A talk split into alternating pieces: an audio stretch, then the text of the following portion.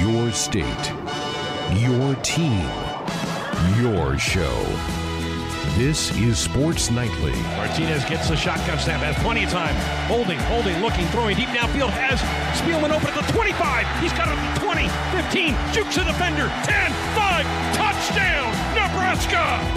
Now, let's check the pulse of Husker Nation with your hosts, Ben McLaughlin and Nate Rohr.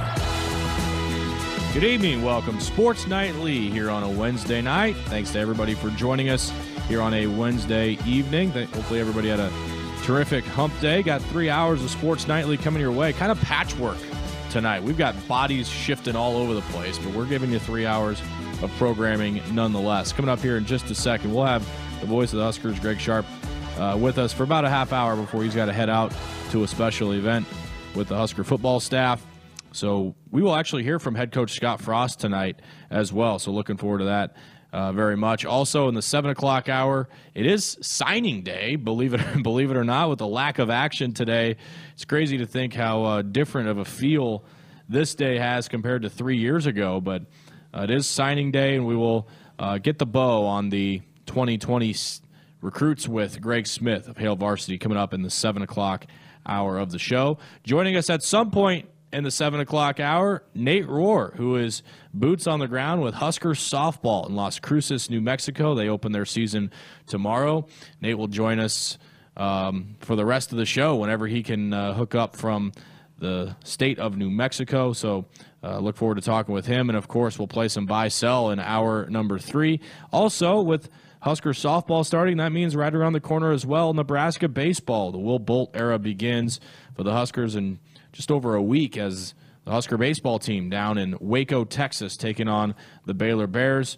And following that, a trip out to San Diego. The Tony Gwynn Classic Nebraska Alumni Association is putting on an event out in California. So we'll get some details with that with Derek Engelbart all before we say goodnight here tonight. If you want to be a part of the show, 866 Husker won the number to do so. 866 487 5371. That's our Woodhouse Auto Family hotline, bringing you more choices and brands, locations, and service. Experience the difference. Purchase with confidence. This is Woodhouse. And we're happy to welcome into the program now the voice of the Huskers, Greg Sharpe. It wasn't that long ago, three years, I think, where I was like a I was like a student slamming for a test. I was watching uh, game film tape on a, a bunch of guys making all kinds of sheets, you know, figuring out who was going to sign, who wasn't going to sign, how many the Huskers were taking, and this year I did basically absolutely nothing. You did it in December, though. Yeah, I did. I mean, yeah. If you weren't laying on a beach, what was that last year? You were laying on a beach, like on recruiting day. yeah, I was. Uh, I was on my honeymoon. You were on your honeymoon. Yeah. That's right. By the way, I love this seat that you get every night. You sit there, you got point blank view of the TV. Now you know why I'm never paying attention to what you're saying. Yeah, you're you're always looking at what what would you just say? Yeah, uh, yeah, uh, it's totally different, right? I mean, it's just completely changed it, and I think we all anticipated when college football went to the early signing period that it would change February, but I don't think we thought it would change it this much. Yeah. I kind of thought maybe 80, 75 to 80% of your class would sign in December, and that would leave still a third of your or fourth of your class to be signed in February. That's just not the case unless you uh, are a program that's gone through a coaching change. Then it could maybe shake it up a little bit. Uh, but man, it's just it's totally different. I think a lot of the media around here today has just talked about how there's just no drama today because it's uh, it just has completely shaped, and I think it's it's okay. I think it's a good thing for players if, if players are taking advantage of that and signing there, and being able to enjoy their holidays. Then I think it's probably a good thing. Yeah, I mean, and then obviously, and, and we've talked about this a little bit this week. This is necessary. People may say, "Well, why even have, you know, the February signing period?" There are there are a handful of cases around the country with grades and you know transfer credits, coaching changes, you know, all types of things that affect work. You still have to have it, um, and I think you know it's still still an important day, but most of the legwork is being done in December, and I know uh, we're going to get into Coach Frost and kind of the mood over over there right now. But you know, how do you feel about the work that this staff has done?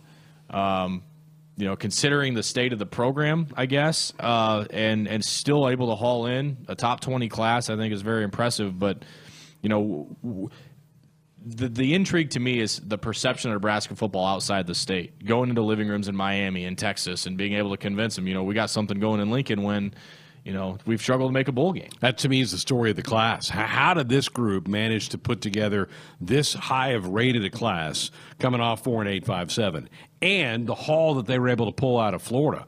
I mean, that, that just speaks to Travis Fisher and his ability to go down there and recruit and get the the N in front of those young prospective student athletes and to entice them to come to Nebraska. But I also don't want to limit or dismiss the fans' influence in this thing, Ben. Too. I mean, you bring these young guys up here, and if you if you're fortunate enough to get them here on a game day, they're blown away by what Memorial Stadium is like on a game day. And so I, that's a credit to our fan base and those folks that are able to put on a really good show. And I think that certainly does make a difference. But great work by this coaching staff and in particular Travis Fisher. He's certainly been rewarded. We learned, we've learned in the last 30, 30 days or whatever that he got a contract extension and a pay raise. So did Ryan Held, much deserved on his part as well. But it's remarkable that this class is going to be again back to back years in the top 20. Uh, considering Nebraska's only won nine football games the last two years, but I think it's a combination of great work by the staff, the power of the N, and the power of this fan base that still uh, su- supports us and and you know on social. Media. I mean, these kids are so dialed into social media, they lock into it and they see the push and the feedback they get from Nebraska fans. I think it's a little addictive to these guys that they like. Wow, that's the the the, the beast gets fed quite a bit with our, with this fan base. Absolutely, and I think the thing that's that's always cool to see, and we're seeing it. You mentioned social media; we're starting to see it more with you know the Husker football social. How excited these guys are to be yeah, here! They you are. Know, you know, especially these these early enrollees, the videos that they're pumping out. You know, these kids are really excited to kind of turn this thing around. They sure are. In fact, I'm going to be. I'm headed here in just a minute to uh, get up to the uh, Strategic Air Museum. We've got a, a Husker donor event tonight with some of the football coaches to talk about this recruiting class, and a couple of these young men are going to be there. Henry Gray is one of them, who you talked to back in December uh, during that signing period. He was an incredible recruiter himself. Yeah. I mean, he was getting all over Instagram and Twitter and, and reaching out to guys and going, "Come on, join me. This is going to be great. We're going to turn this thing. We're going to flip this thing." So. There is something to that. Guys, uh, coaches will always tell you the best recruiters are your players. And so if you've got players in a program that are excited about the future and you get guys who commit to you and they're excited about the future, that certainly can go a long ways. Where do you think the, the state of just the team is mentally? Um, not not the new guys, but the players that have been through. I'm thinking about guys like Cam Taylor Britt, Adrian Martinez. Guys are brought in from this staff. You've gone through two seasons now, and you haven't quite seen the change, but – you know, you're about to attack another offseason and you know, any any football player in the 90s here at Nebraska would tell you that's where that's where seasons are won and lost no this question. time of the year. We talked to Jeremiah Sirles the other night on the program, and he said that very same thing. He said he loved it. He loved this time of year because he knew that's where he was getting better. He's getting stronger, faster, maybe a little quicker if you're a skill position player. You hope the players are working hard, and that's going to be one of the questions I'll have for Sco- Coach Frost here in a couple of minutes. What's he hearing about winter conditioning with Zach Duval? Are they putting the work? I would hope they're hungry. I would hope they're eager to get back on the practice field, to get 2020 here, and to try to start winning some football games for this program. I would hope that's what we're going to hear. How mainly judging off last year, how close do you feel they are? I mean, I feel like it's a hard question to answer because every game presents its own set of circumstances. Like if you were to look at the Ohio State game and go, "Yeah, they're they're a ways away," but you were to watch the Iowa game, and I don't know. I, guess I would ask you, close to what? Are they close to competing for a conference title, national title? not maybe national title, but you know, to where they're a threat. You know, they're where. Let's just let's just go with what what the outside experts expected them to be in July. Yeah. I think we're closer than, than maybe we think at four and eight and five and seven because what of, of Scott's twenty four football games, almost half have been decided by a touchdown or less. We just have gone three and nine in those games. So I think maybe we're closer than you think. I, I would walk away from Saturday games, and maybe you were different, and I would go, well, we don't, we're not terrible, but we're just not quite good enough and make the plays to win. So there's a difference there. We're, we're, I mean, yes, Ohio State punched us in the nose, but that was a really good football team. Either the second or third best team in the country. I mean, I, that certainly was a great game with Clemson for them. But other teams we certainly went toe to toe with. I mean, Iowa's had much better years than we had the last two years, and, and but both games came down to the final play of the game with them making a field goal. So I think we're I think we're close in some ways, not so much in others. And maybe it's more between the head than it is physically. Yeah, that's kind of where I go with it. It's it's making the winning plays or just not making the losing plays. That's that's that's the big difference. And you know, I think today is a you know it's always an exciting day for every program.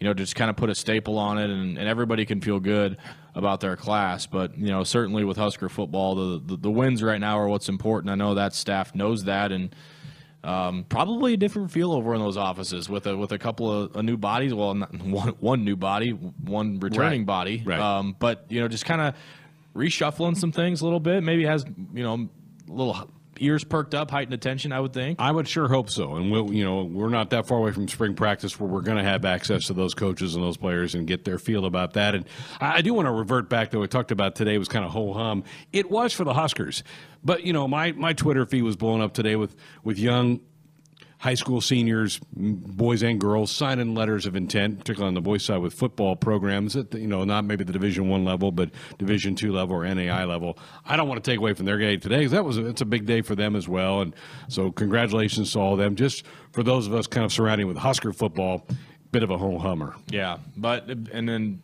you know, big big to just be done with it and start moving on to to the next year. And tonight, I know it's it's a big celebration. It's a fun night, you know, for got for for fans to come and you know special people of the program to come check out and, and see what this class is all about, and to hear you know these coaches talk about the work that they've done and.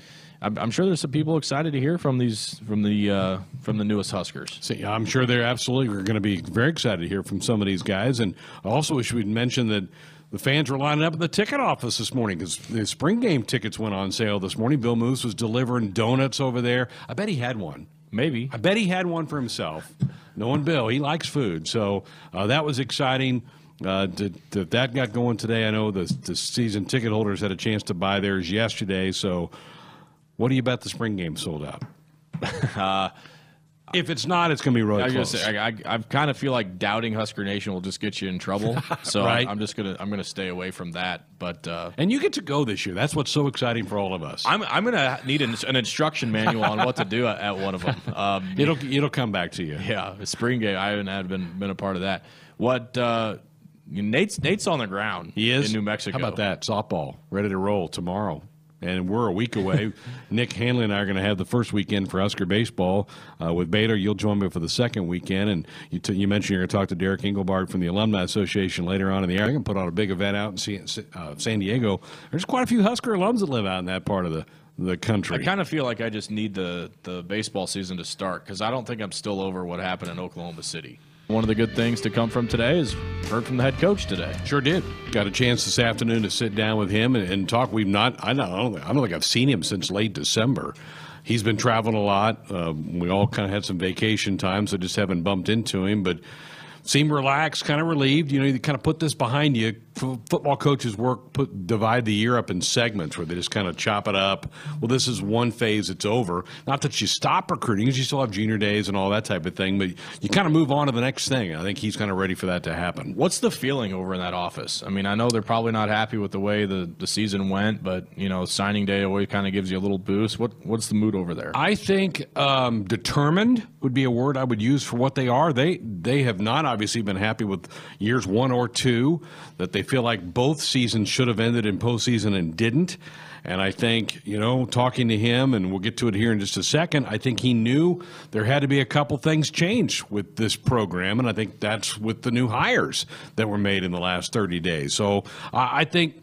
Um, I think determined is a good word, and, and getting good reports of what the guys are working hard in the weight room and their winter conditioning. And heck, it'll be you're going to snap your fingers, Ben, and spring practice is going to be here, and that's the next phase for these guys to get to.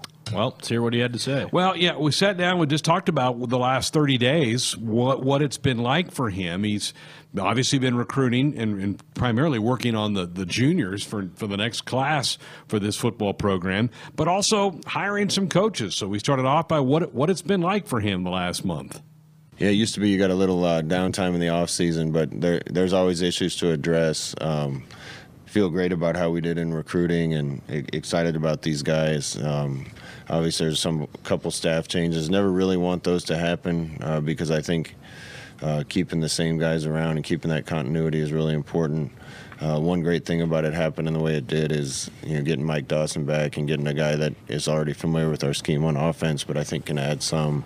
Uh, there's a little bit of continuity and flow to that. So um, we're putting the team together and, and getting ready to em- embark on an effort to, to keep improving and get where we want to be.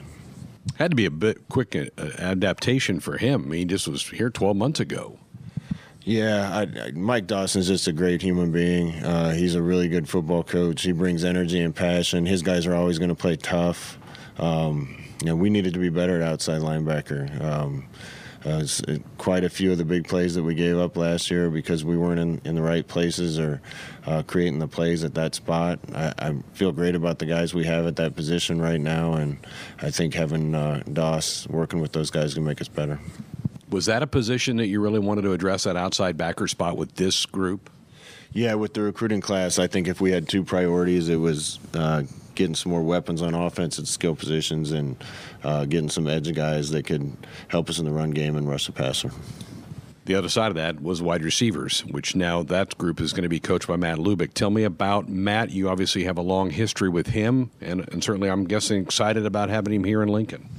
Yeah, Matt's a again a, just a great human being and, and great friend. Um, I was receiver coach at Oregon for several years, and then uh, when I started running the offense as the OC, he was the uh, receiver coach. Um, he's going to get our guys blocking better, running better routes. Uh, I think being more disciplined, and he's certainly going to have uh, more talent to work with now with the guys that uh, we brought in.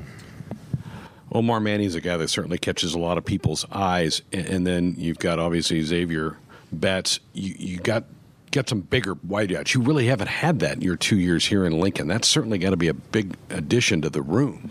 Yeah, to be honest with you, in my coaching career, I've never really had guys that look like those two. Um, so, you know, I think both those guys have NFL bodies. I think Omar looks like a Sunday guy right now, and it's up to us as coaches to make sure that uh, we get him playing that way the two running backs may have to jump in and play right away, right? That's not a room that's got a ton of depth. No, uh, you know, we were thin there when we got here. Uh, a couple unfortunate things happening, and we're, we're thin again. I do feel great about Mills coming back, and, and Rahmir did some really good things at the end of the year, and obviously has the speed we're looking for. Um, think there's some uh, receivers and running backs in this group that can probably take carries. You always feel like Wan'Dale is, is a weapon if we give him some carries. Uh, Sevion is a kid that I, I, just love being around. I think he has a chance to be a complete back for us. Uh, Marvin um, fits our offense perfect, and I think he's going to be physically ready to come help. So we're going to have to rely on some young kids. Um, also think that Will Nixon can take some carries if we need him, and Alante Brown uh, can probably be a combination running back receiver for us. So we're starting to get those type of weapons that this offense needs. Busy with head coach Scott Frost here on Sports Nightly on the Husker Sports Network. We talked about Mike Dawson being seamless coming back into the program with Matt Lubick. You you two probably speak the same language, right? I mean, your offense has probably tweaked a little bit since you were with him in Oregon, but he probably understands a lot of the verbiage that you throw out there on a daily basis. Yeah, I suppose it's like knowing uh, Chinese or Arabic. If you know the language, you can learn one or two new words. And like you said, he was already fluent in what we're doing. Um, and he, he's done a great job already taking charge and trying to get us, uh, you know, a little bit more organized and a little bit more efficient. And you know, as close as we've been to getting over the hump, um, just a little bit here and a little bit there can make the difference. You've been out re- traveling quite a bit, recruiting, hiring coaches. So I don't know how much time you've been around your team. They certainly have been around the weight room and conditioning. What what reports are you getting from Coach Duval, and where do you feel like this team is here, uh, about a month into this winter conditioning program? I'm getting good reports, um, and I've even been around watching the guys a little bit. Uh, finally, feel like the pervading attitude on our team is what we want. Um, you see the camaraderie, you see leadership, uh, you see guys buying in and selling out, um, and that's a good start. You know, then then a lot of work has to go in. Uh, to build what we need to build. Um, we're a lot bigger when you look at our team, and I think our length is better, which you need in this league. So there, there's a lot of potential there. Um, it's still potential right now, and it's up to all of us to do the work to get it there. Last week, Coach, the uh, there was a story that broke that said the Big Ten and particularly the ADs are, are pushing a proposal to allow a one-time transfer in college football, and I'm, I'm anxious to get your thoughts about this. The NCAA tabled it, so it's not going to be in effect for at least a year if it gets passed through the rest. Your thoughts about that? This certainly seems like would be a major change to the sport of college football. It's my understanding, and I, I could be wrong, but what we talked about in a head coaches meeting here that the Big Ten tabled a, a suggestion to take away the one-time transfer exception and to give the one-time transfer section, uh, ex- exemption to all sports. And, and really, I think that was an attempt to start the dialogue of where this needs to go. Um, probably doesn't make a lot of sense that there's restrictions on transferring in some sports and not other sports. Uh, at the same time, I think we need to make sure that the transfer rules are such that it doesn't uh, really change the the dynamics of intercollegiate sports and amateurism. So um, I think the Big Ten was trying to push that dialogue along, and um, sounds like people have punted on that down the road a little bit, and, and sooner or later we're going to have to make those decisions. We're all still trying to get used to the transfer portal. How active are you still monitoring that, and how big of an influence has that been in the game in, in just a couple of years? I think it's been a big influence. Um, probably not as big as some people thought it would be. Um, you know, I, I think uh, there's some really good players that end up in the portal. Um, probably not as many as, as people thought. I don't think it was the gold mine that some people expected it to be, and, and we'll continue to monitor it and, and probably add a player or two here or there if we need them. Um, but we certainly don't want to build our team that way. About a month away from, from spring ball beginning, how anxious are you to get out there and get your new coaches involved in this thing? And how anxious do you think your team is to get out there and try to become better? I hope the team's as anxious as I am, and I think they are. Um, again, we have a lot of work to do. Uh, we were close last year, but close doesn't win you anything. Um, anxious to see improvement from all the guys that played last year. Anxious to see this new group uh, come in and the new guys that we have. Um, you know, I, am always careful on, on signing day to, to say too much about these guys. I, have probably said this to you before, but I, I remember Coach Osborne would never really say more about a player than I, I think he's a pretty good player. He could be a pretty good player. And, um, you know, Nebraska fans are, are, if I say too much, are going to take the accolades that I, I use on these guys and turn them into the next Tommie Frazier and the next uh, Dave Rimington. And, and that's not really fair to these kids. I, I'm really happy about the, the signing class we have and what we added um, and anxious to help these guys along their first steps of development. It's a top 20 class and it's back to back years you've been able to do that, and yet you have not had the success on the field. How hard is that to do that, and what does that say about your staff and, and all the people behind the scenes who put these guys in place, and maybe the even the fans who come and support this program that you're able to do that because you haven't had the success on the field that you would think you'd have to have to put that together. Yeah, I think our recruiting success has been good uh, considering our results on the field. Um, want to give a lot of credit and a big thank you to Nebraska fans and the people of the state uh, because that makes an enormous difference in recruiting for us. When when people see the support of fans, when they get follows and likes on Twitter, and, and when they see the stadium full every week, and and a lot of credit has to go to Nebraska fans. Uh, we're going to recruit well uh, every year at Nebraska because of what Nebraska is and what Nebraska has to offer. Uh, but they need to be the right kids too. Uh, they can't just be highly ranked kids that that never contribute. Um, you know, we don't want to be about winning signing day. We want to be about winning games, and we're starting to get the the right type of players in the program that hopefully will be able to do that. Well, congrats. It's a really good class. Congrats to you and the entire staff. Great work on this. And let's get to spring ball here. I'm ready. Can't wait. Let's go. Joining us now on our Woodhouse Auto Family Hotline, man who uh, historically very busy day, but maybe not so much today. Greg Smith joining us from Hail Varsity. Got to be weird, man. February signing day. I mean, normally this is where you're slamming all your caffeine and all your coffee and tracing down rumors. What was your day like today? Yeah, it was very odd. You're right. You know, I woke up and kind of tried to stay with my same routine. I woke up early, about 6 a.m., the same time I usually do. Um, went and got my my big vat of coffee and then nothing really was going on. Like it, it was just strange. Um, it almost felt like I was missing something, though I knew that you know nothing was coming down the pipe and there was nothing really um, to be monitoring and chasing down. But yeah, it was a bizarre day from my standpoint, um, but probably ultimately a good thing uh, for the team that it, that it was more like this than kind of flying all over the place. And I don't think entirely unexpected, Greg. I think with the, the damage Nebraska did in December, we kind of expected a quiet day today. Uh, but what, what what can you tell us about the work the Husker staff tried to do the last week to two weeks to you know maybe add one more if they could, but you know more so work ahead to to next year's class. Yeah, there, there, were really two names for the 2020 class that were out there. Chris Abrams-Draine, uh, wide receiver from Alabama, who took an official visit um, during the month of January. He was actually the only player for 2020 to take an official visit um, during the month of January. And then Tanoa Togiai, uh, a big defensive lineman out of Idaho, who basically the entire staff went and saw uh, this past weekend before the dead period hit. Um, he ended up picking Utah today over Nebraska and a few other schools. Uh, but the vast majority majority of, of Nebraska's work during this month of January was working ahead on 2020 21 um, and beyond that. Actually, um, they hosted two junior days um, on campus, uh, which which were big hits. A lot of guys I talked to are really impressed with the one-on-one attention they got and the strength and conditioning presentation from Zach Duval, plus what's coming down the pipe. With the new facilities. So Nebraska was busy also getting out in high schools. Um, it just wasn't so much focus on 2020. Yeah, walk us through the junior days. These are becoming more and more popular, and I know it's every time you ch- every chance you get to bring a kid to Lincoln to see the facilities, it, it, it's a big coup. But this is kind of one one just added day. Walk us through how Nebraska approaches these and why they're so successful. Yeah, so how Nebraska kind of does it is, is interesting to me because they like to have it be where that junior day isn't always necessarily your first time on campus. So this gets set up really starting earlier than that in the process where hopefully a kid has come out the year before for either a practice or a game day visit um, in a lot of cases.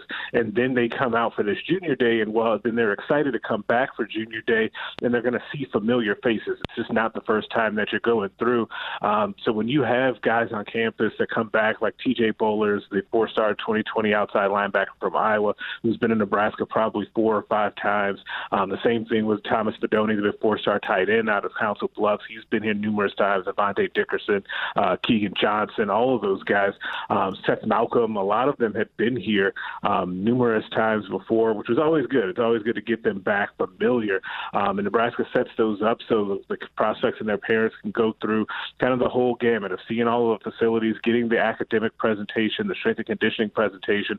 They also get to meet with Coach Scott Frost, um, which is always a big uh, part of the, the, weekend for the kids as well. Uh, so it's a really nice setup, and Nebraska seems to have something really cooking with those, and they may have another one of those um, later on when the contact period opens back up um, later on this summer that goes hand in hand with my next question of you know obviously with no damage done today the big question is going to be well what type of work has nebraska set up for with themselves in 2021 how have those relationships gone uh, of extending that that relationship? You already mentioned a couple of pros, prospects already but you know making up some ground here in this open period you know while while the, you know think of the time that they were first here on campus they were trying to fill their whole class during this time. Now they're kind of using it to work ahead. How have they done in that area yeah, they, they've done a great job in that area, and it's one of the things that I feel like I noted each week during the season when I was when I was kind of breaking down the visit list is that of course they had official visitors um, for that current cycle, but the rest does a really good job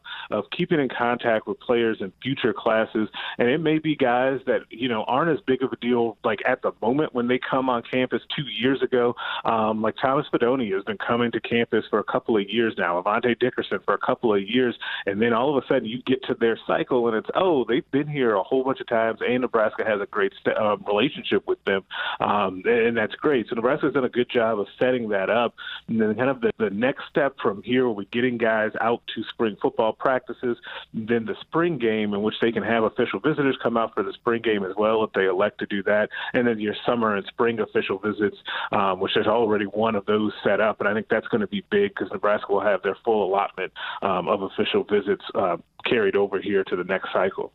Greg, last time we had you on in December, we talked a lot about that crew from Miami, and not just Miami Northwestern, but in the surrounding areas. And and there's another, there was a photo that came around in that December about uh, a next batch of, of players, and, and one in particular, a linebacker who was a five star, and Terrence Lewis. He put out his top six today with Nebraska being in there. What what type of relationship has Nebraska started hit with him? What do you know about his situation? How much is it going to help having a couple of his former teammates here? Yeah, it, will always help uh, to have those those relationships with guys that are here because one of the things um, that Nebraska has the opportunity to do is when you get uh, seven players from this particular recruiting class um, in, in from the state of Florida and a lot of top prospects, popular guys, they know each other, right? Like so, they all know each other. This guy was teammates um, with a couple of the signees that were in this class before, so they're already friends with them. So word of mouth is important. So those guys get here and they have a good experience. They're of course going to tell him, um, and then you of course have the coaches recruiting him, and then you can hopefully get him on campus. And they're hoping to get him on campus, um, so hopefully this spring, if not the summer at the latest, um, so you can get him on a couple of times. Um, but that ends up really helping, and I think Nebraska is in a good enough position right now, obviously to be in his top six. Um, I think he's a, he's going to be a top 100 player in the country, um, similar kind of to uh, Keyshawn Green was in this recruiting class. Um, it's really good for Nebraska to be in the position they are right now with Terrence Lewis the the the spot that he's in with Miami Northwestern, you know you're going to run into very very good talent but as as Lewis put out in his other six you're going to run if, if you're talented you're going to you're going to get the offers flooding in and with the rest of his six how does Nebraska compare uh, and what type of message can they give those kids from Florida to compete with teams like Texas A&M and Alabama and LSU who are going to offer basically every big time prospect to come from the Miami area yeah, the, one of the big things is, and I think Scott Frost mentioned this um, in the past, which is trying to identify those kids in Florida um, that are more likely to leave the state of Florida that are ready to see something different. And I think that that's something that came up a lot with those seven Florida guys that, that are in Nebraska's 2020 classes. It's okay, yeah, I love where I'm from, um, but I also need to go be my own man and, and see something else. So I think that's one of the, the selling points to then try to get someone away from those Florida schools. But then if you also, as you also look at some of his other other schools, um, you know, Tennessee, Texas A&M a little bit, you're in a situation where, okay, coaching stability and coaching changes then start to become an issue as well um, because Nebraska staff has been so stable under Scott Frost. That ends up helping you as well. Um, and then playing time is always a thing when you're that good. You can sell that as well. Um, so there are plenty of selling points that you can make to those kids um, that are coming out of that area. Greg Smith, Hail Varsity, is our guest talking a lot about you know Florida in this case the East Coast, but there's also a handful of, uh, prospects. You mentioned um, one of them already from from in-state or in the surrounding areas, and cornerback from West Side, also tight end from Council Bluffs. That that's getting a lot of attention right now. While it's important to get those areas, we have seen a handful of good prospects, not just in football and basketball, and other areas as well uh, in the state of Nebraska, what's the emphasis on on giving attention where it's due to to kids in your backyard and and these two guys in particular? Yeah, it's there's a big focus in that because what's what's happened here over the last couple of years is you've had an, increase in talent overall um, in the state in football. You see more schools. It's reflected by how many schools you're seeing come in um, for a lot of these guys. You sometimes, um, especially in the case of Avante Dickerson and, and Thomas Fidone, he's right there across the river. Um, you're seeing national schools come in to try and recruit those guys, and that helps everybody. That helps their teammates get seen. Um, there's a trickle down effect for that. But for Nebraska Nebraska, it's not that often that you have this many uh, in consecutive seasons um, top players in the area. So you want to make sure that you lock those guys down and let them not get away. Because in a lot of cases, too, if you don't get them, you end up playing them. Um, and you know how that sometimes goes. It always feels like if you end up not getting those guys, they end up being all conference level players somewhere else, and no one ever wants to see that. In the case of Dickerson, he's going to be able to pick wherever he wants to go. I mean, he's every big offer there is to have. That can be very tempting for a guy in Nebraska.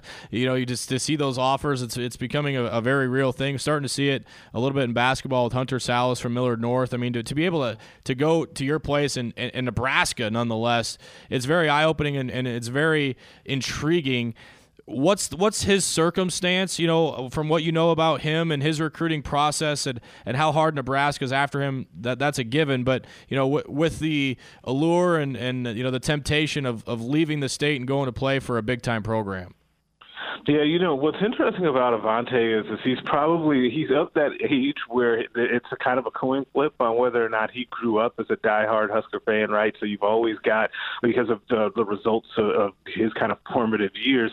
Um, so you've got that that as a, factor.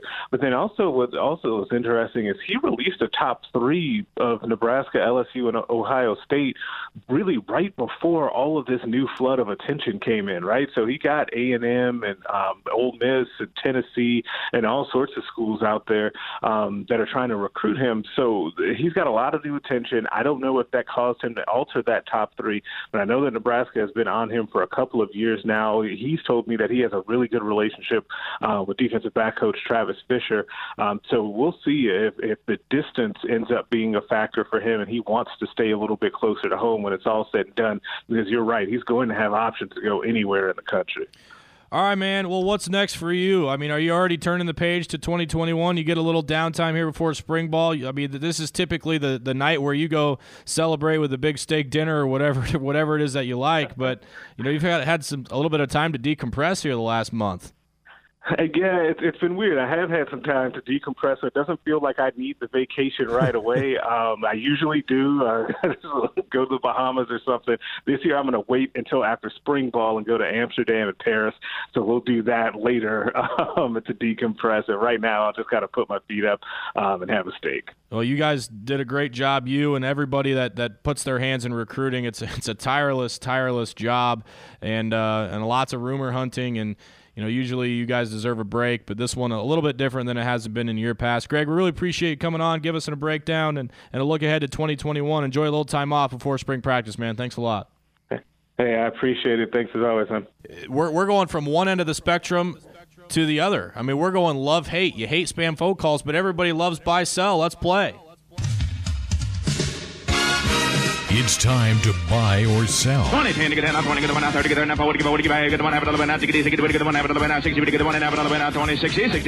Buy, sell is brought to you by Famous Dave's, your perfect catering choice for business lunches, meetings, weddings, parties, and more. Treat your guests to authentic smoked daily barbecue, made from scratch sides, and award winning desserts. Famous Dave's, we do catering right. Now here's the hosts of Buy or Sell, Brett Whitty Sold. and Josh Hilkeman. Well, here we are, and we're in a little bit of a unique situation. I don't know if we've done this before where one of you is in studio and one of you is on the road, but we're going to make this work, so it'll be fun. We'll do the best we can. Exactly. Lock and load. Right.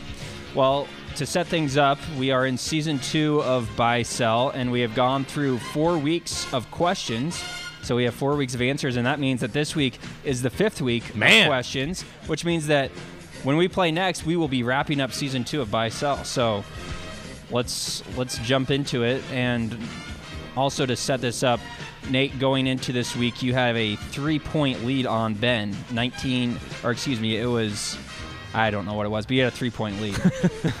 I was up three. That's yeah. what matters. Exactly. I, I, feel like season season two happened in like two weeks, and season one happened in four years. Yes, yeah. that's true. We, we have definitely picked up the frequency here in season two. That's for sure. Yes. All right. Well, let's jump into the answers that we have, and before we get into the questions that will determine season two, first from Husker women's basketball. This one was asked back on January 8th. The last time we played was January 15th. We actually played twice in a row, but uh, this one from January 8th, buy or sell that Nebraska would finish plus 20 in points through the remainder of January, and that was over seven games. The answer was a sell. The Huskers kind of hit a schneid, and they were minus 11 in those seven games. You guys both bought it, and you were both incorrect. Yeah, I didn't foresee the uh, the struggles that they've had coming. They really need to kind of snap out of it here. But hey, it's all about how you're playing at the end of the year. So get that out of the way now. That's right. All right, some NFL answers coming from the last time we played back on January 15th. The buy or sell that there would be at least 100 points scored in the AFC and NFC championship games. That ended up being a buy. There was 116 points scored in those games combined. You guys both sold that though, and were both incorrect. Oof. Not a great start uh, hot to start. this one. yeah. Ben, you always go for the points. So I know. I'm me. surprised. Yeah. I sold that. I don't know what yeah. I was thinking. Don't know. You got to dance with the one that brung you there, Benny. I know. well, I, am usually the one in the corner dancing by myself, so wow. that, that should explain it. yeah, there you go. Well, moving on to another NFL question. Buy or sell that the winning quarterbacks in the AFC and NFC championship games would pass for at least 100 or pass for at least 600 yards combined. The answer was a sell. The winning quarterbacks were Patrick Mahomes and Jimmy Garoppolo, and they threw for a combined 371. If you'll remember, Mahomes, he had a decent game, threw for 294, but Garoppolo, the 49ers ran the ball all day, and they he only had 77 passing yards. So Yeah. that was a big time sell there. Ben, you sold it and were right. Nate wrong with a buy. That discrepancy for is nothing. crazy. Yeah, thanks for nothing, Jimmy G. But hey, Nate, at least he he didn't play fantastically great in the Super Bowl either. So True. No, the fourth quarter he was garbage. so you'll you'll wear a point of buy sell if it means Chiefs get a Right. get a trophy. On the Aaron- sacrifices I make. That's right. Aaron Rodgers actually threw for like 330 in that game. So if you if he had won and and the Chiefs had, that would have been a buy there. So that's you know you you win some, you lose some, and Nate, it looks like you're opening the door for Ben here a little bit. I like it. All right, uh, another another s- another Super Bowl uh, answer here by or sell that the winning team in the Super Bowl would win by at least four points and that they would lead the entire fourth quarter. That was a sell. Uh, obviously, we know what happened. The Chiefs won by 11, but trailed by 10 going into the fourth, the second biggest comeback in Super Bowl history. Ben, uh, you got that right with the sell. Nate, you were incorrect with the buy. Not sure what my logic was there, but I'm happy I, I had it. Yeah, there you Because go. I was kind of thinking I'd be on the other end. Wait. All right, for those of you keeping track, Ben, you were to within one of Nate here. And we continue along with the NFL answers. Buy or sell that the Super Bowl MVP would be a quarterback. The answer, a buy. Patrick Mahomes won the Super Bowl MVP with his terrific performance leading the Chiefs back to the win. Nate, you bought it and were right. Ben, you were wrong with the Okay, like why would I sell that? Yeah, I Like- don't know. I don't know what your logic was. Good grief. Uh. Maybe I felt bad that, that Nate gave me a point. I wanted to give one back. Thanks, I'll take it. so we're bas- So basically, my I, I'm guessing my thought process was It'd be I'm taking the Tyreek. field. Right. Yeah. But, yeah. And hey, da- Damien Williams almost got it. He almost got it. Right. It, it you know it, I don't feel like it was that ridiculous of a of a thing to sell it, but Well, it seems obvious now that Patrick Mahomes won it. right. Right. Well, and the other thing is you didn't know who was going to be playing in the Super Bowl at that point. That's true. It was only yeah, it was four teams were left, so you you thought maybe that the Chiefs weren't going to make it or Yeah. something. I don't know. All right, uh, moving on to the NBA here by so that Zion Williamson would average at least 10 points in the first three games that he plays. That ended up being a buy. He averaged 19.3 points per game while averaging just 22 minutes per game, which is crazy. Uh, you guys both bought that and were both correct. He's played pretty much how I thought he would to this point. Yeah. And the thing that's helping him is he's got a lot of good supporting cast members. I know the Pelicans aren't winning any games, but Ingram's having a career year. Lonzo Ball's playing well. Holiday's been kind of a meh this year, but Yeah. I think he might be on the move. He, they've got some parts there. I look. I know Anthony Davis probably wouldn't have won them any titles, but th- that move for what they got for Anthony Davis was was a good move for that program, that franchise. I think. Yeah. All right, we move on to our last answer here, and it comes from the world of tennis and the Australian Open. Buy or sell that Serena Williams or Novak Djokovic would win the Australian Open, but not both. And that ended up being a buy because Djokovic did win it and Serena did not. Sofia Kenin won the women's title. You guys both sold that, and you were both incorrect, Huh. So we were thinking bo- both would win or neither. or neither. Yeah. Yeah. It's not a banner week. That's okay. No, no, Wow. a lot of misses in there. A lot of misses. Ben, you were three of seven. Nate, two of seven. So, Ben, you make up one point. Nate, you're up 18 to 16 here in season two, and just one week to go. So, if you can hold off any any uh, surge from Ben, you'll you'll be a two-time defending champion in buy sell to start out your career. So, Yeah, good start. Good Well, I, start. I, I hate the sound of that. no pressure. ah, I got to pick first on all these now, right? Well, yeah, I we, we can decide. Sometimes when it's this close, we we don't do it that way. Ben, you can kind of be the determiner of that. If you I, I feel like Nate's more of a fair play guy than Greg is. So Oh. so we don't we don't need to do that. All right. Okay. Very good. Wow. We will alternate then. Yeah, there's there are plenty of questions here. Plus, The other thing is, we don't know when we're going to play next. There are Yeah. a lot of answers that could be had in True. the next month or two. So, hmm. from other questions that we've asked, but let's jump into the questions here. And we start with Nebraska men's basketball. Buy or sell that the Huskers will have at least three different players score 15 plus points in the next two games. Whew. So it doesn't have to. It, it can be combined between the two games. So if they have two players with 15 in game one, and then one player, a different player with 15 in the other game, then that would count as a Nate, buy. why don't you go first this time, and I'll go first next time. Okay, that's fair. Um, yeah, the Iowa game's probably going to have a pretty good pace to it. So you feel like they can get at least two guys, you know, over 15 there. I'm going to buy this, uh, kind of hoping the pace takes care of me, kind of hoping uh, that, you know, Iowa not being great defensively takes care of me, although getting throttled by Purdue tonight, they're going to be locked and loaded for Yeah. the Big Red, I'm afraid. But I, I'm going to buy this. I don't feel great about Well, it. yeah, it's, it's definitely possible for there to be three different guys on this team to score that many. You've seen it throughout the year. Well, your three best candidates are Cam, Haanif, and Thor. What about Dachon? Yeah.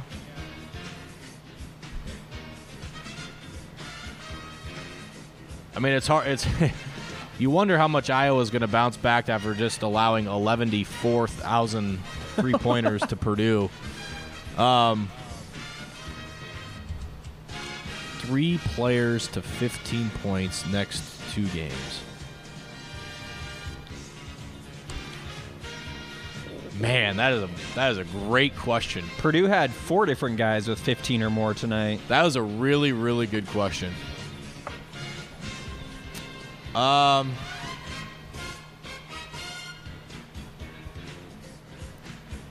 I'm gonna sell it, but I'm with Nate. I don't feel great about my answer either. Okay. All right.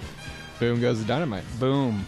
All right, moving on to the women's side of things. Buy or sell that Nebraska is plus nine or better in at least one of their next eight regulation quarters. Uh, their next two games are coming up against Iowa. That's at Iowa, and then home against Indiana. What was the number again? Plus nine or better in at least one of their next eight regulation quarters. Ah, Plus nine or better. It's kind of a large margin for a quarter. Mm-hmm. It is. Crazier things have happened. Iowa is ranked, so pretty good team. Only two next two games. Yeah, next next eight quarters. So yeah, next two games. Yep. I don't know how good Indiana is.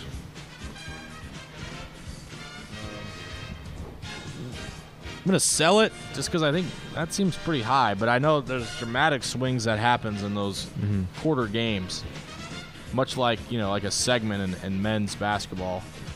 Um, not confident, but I'm gonna sell it. Okay. I'm a little more confident, especially as this team has struggled lately. I'm going to sell it. Iowa's good. Indiana's decent. You know, to be plus nine on somebody in the league, especially where you haven't been playing all that well lately, not feeling it. All right. We move on to an area of expertise for you, Nate, and that's Husker softball. Buy or sell that right. Nebraska scores at least four runs in the first inning of their games in New Mexico this weekend. So four runs combined between all the games they play in the first inning. Ooh, this is very tempting. Um, and especially because the ball tends to travel pretty well here in Las Cruces. Know, we're at altitude, it's only 190 down the line. Um, games tend to be pretty high scoring. Uh, the odds are pretty good. Tristan Edwards is going to be hitting in the first inning, and anytime Tristan Edwards gets an at bat, I like my chances. Yeah, I'm buying this. All right.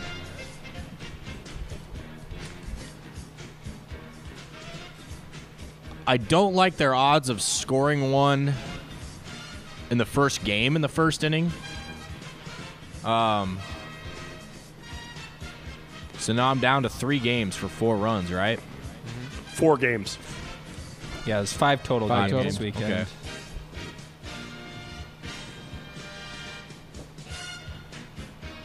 I'm gonna s- I'm gonna sell it only because I feel like there will be offense, but I don't know that it comes that early, especially maybe in the first game or two.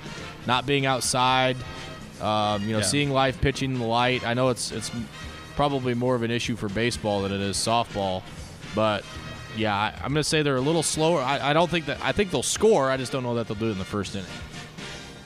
All right, moving on to a little Husker baseball buy or sell that Nebraska has a player with a three hit game in the Baylor series.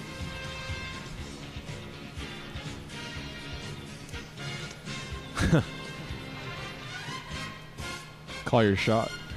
yeah. Three hit game, man. It's tough to do. It is. Um, it's happened before though in opening series. I'm remembering. I think Brady Childs maybe did it, There's a Um, name drop. or at least he had he had at least two. Uh, well, well, the only reason I dropped his name because it was surprising. We, were- I mean, Right. we weren't expecting it. Um, I don't know how. I don't know what Baylor has back on the mound. Um,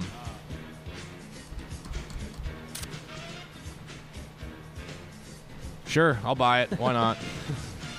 I like your logic. there you go. sure. I'll call buy my it. shot. Do I get to call Yeah, my shot? yeah. Call your it. shot. My shot is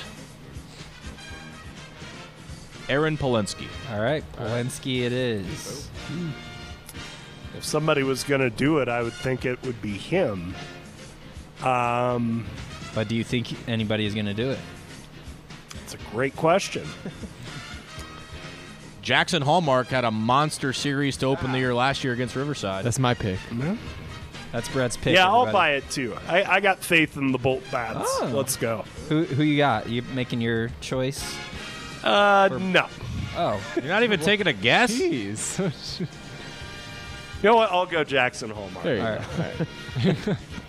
It'd be a You, shame to you just throw that pressured one. me into I was gonna it. say you could pick anybody. I think Jaxon had like nine or ten RBIs that first Yeah. weekend and had like 12 his whole freshman season. There you go.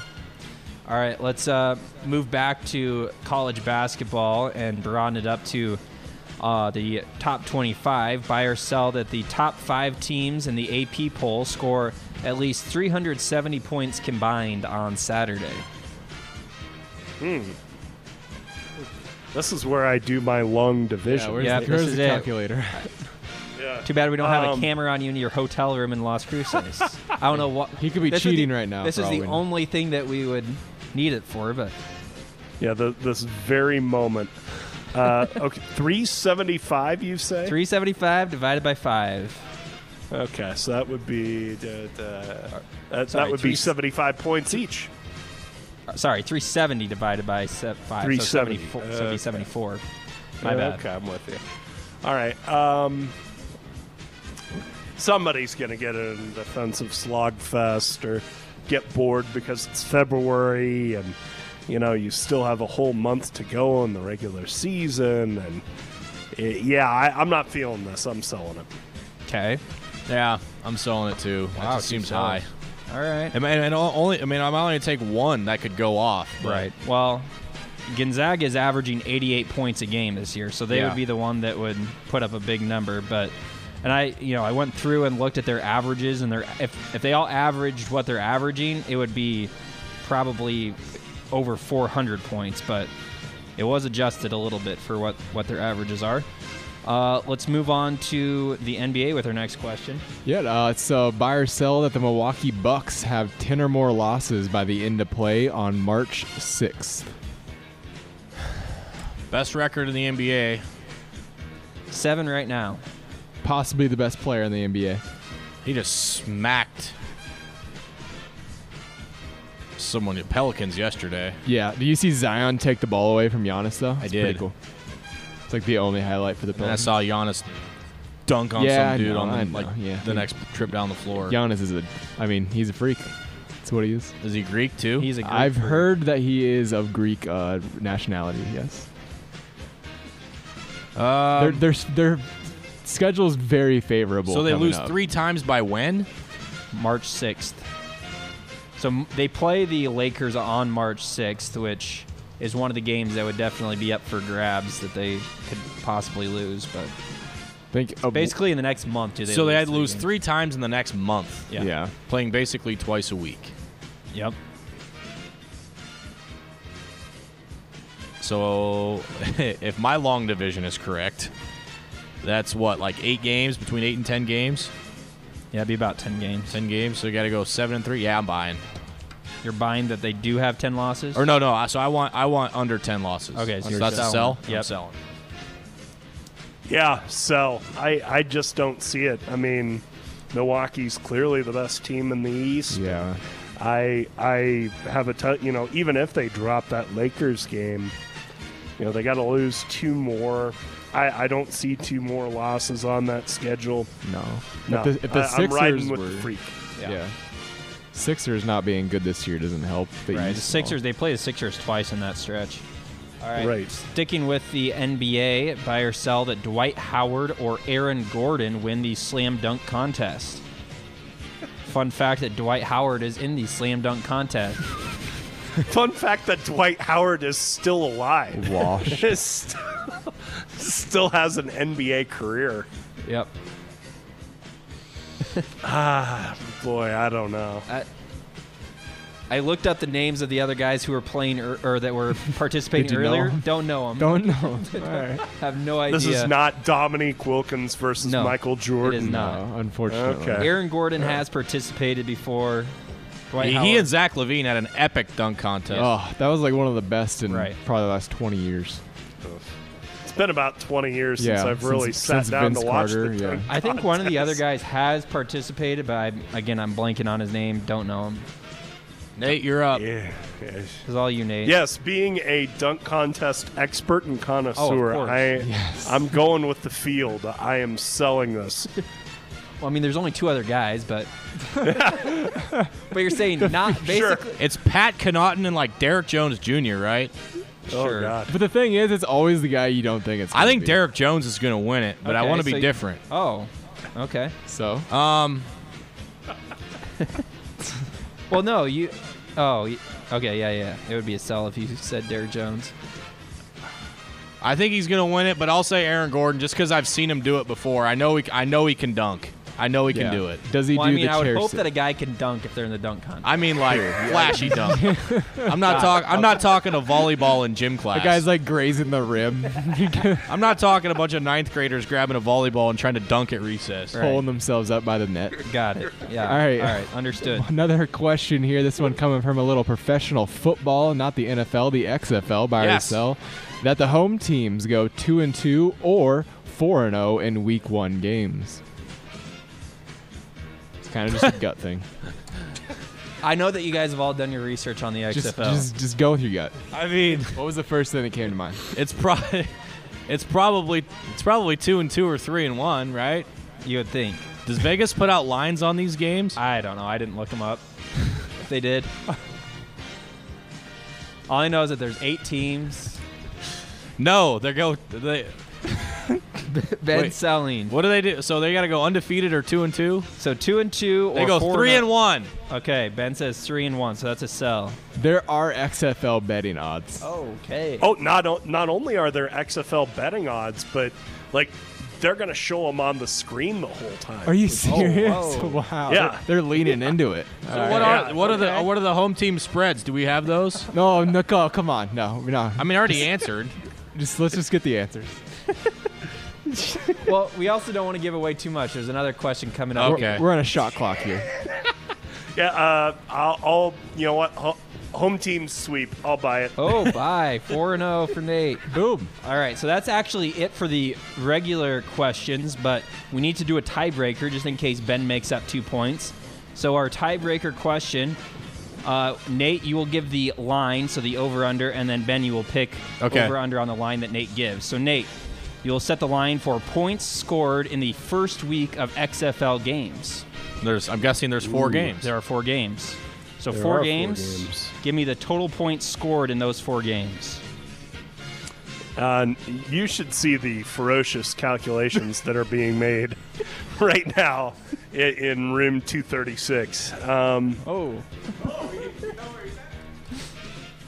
Anybody in Las Cruces, go to Nate's Hotel. They don't know which hotel he's at. Probably not too many there.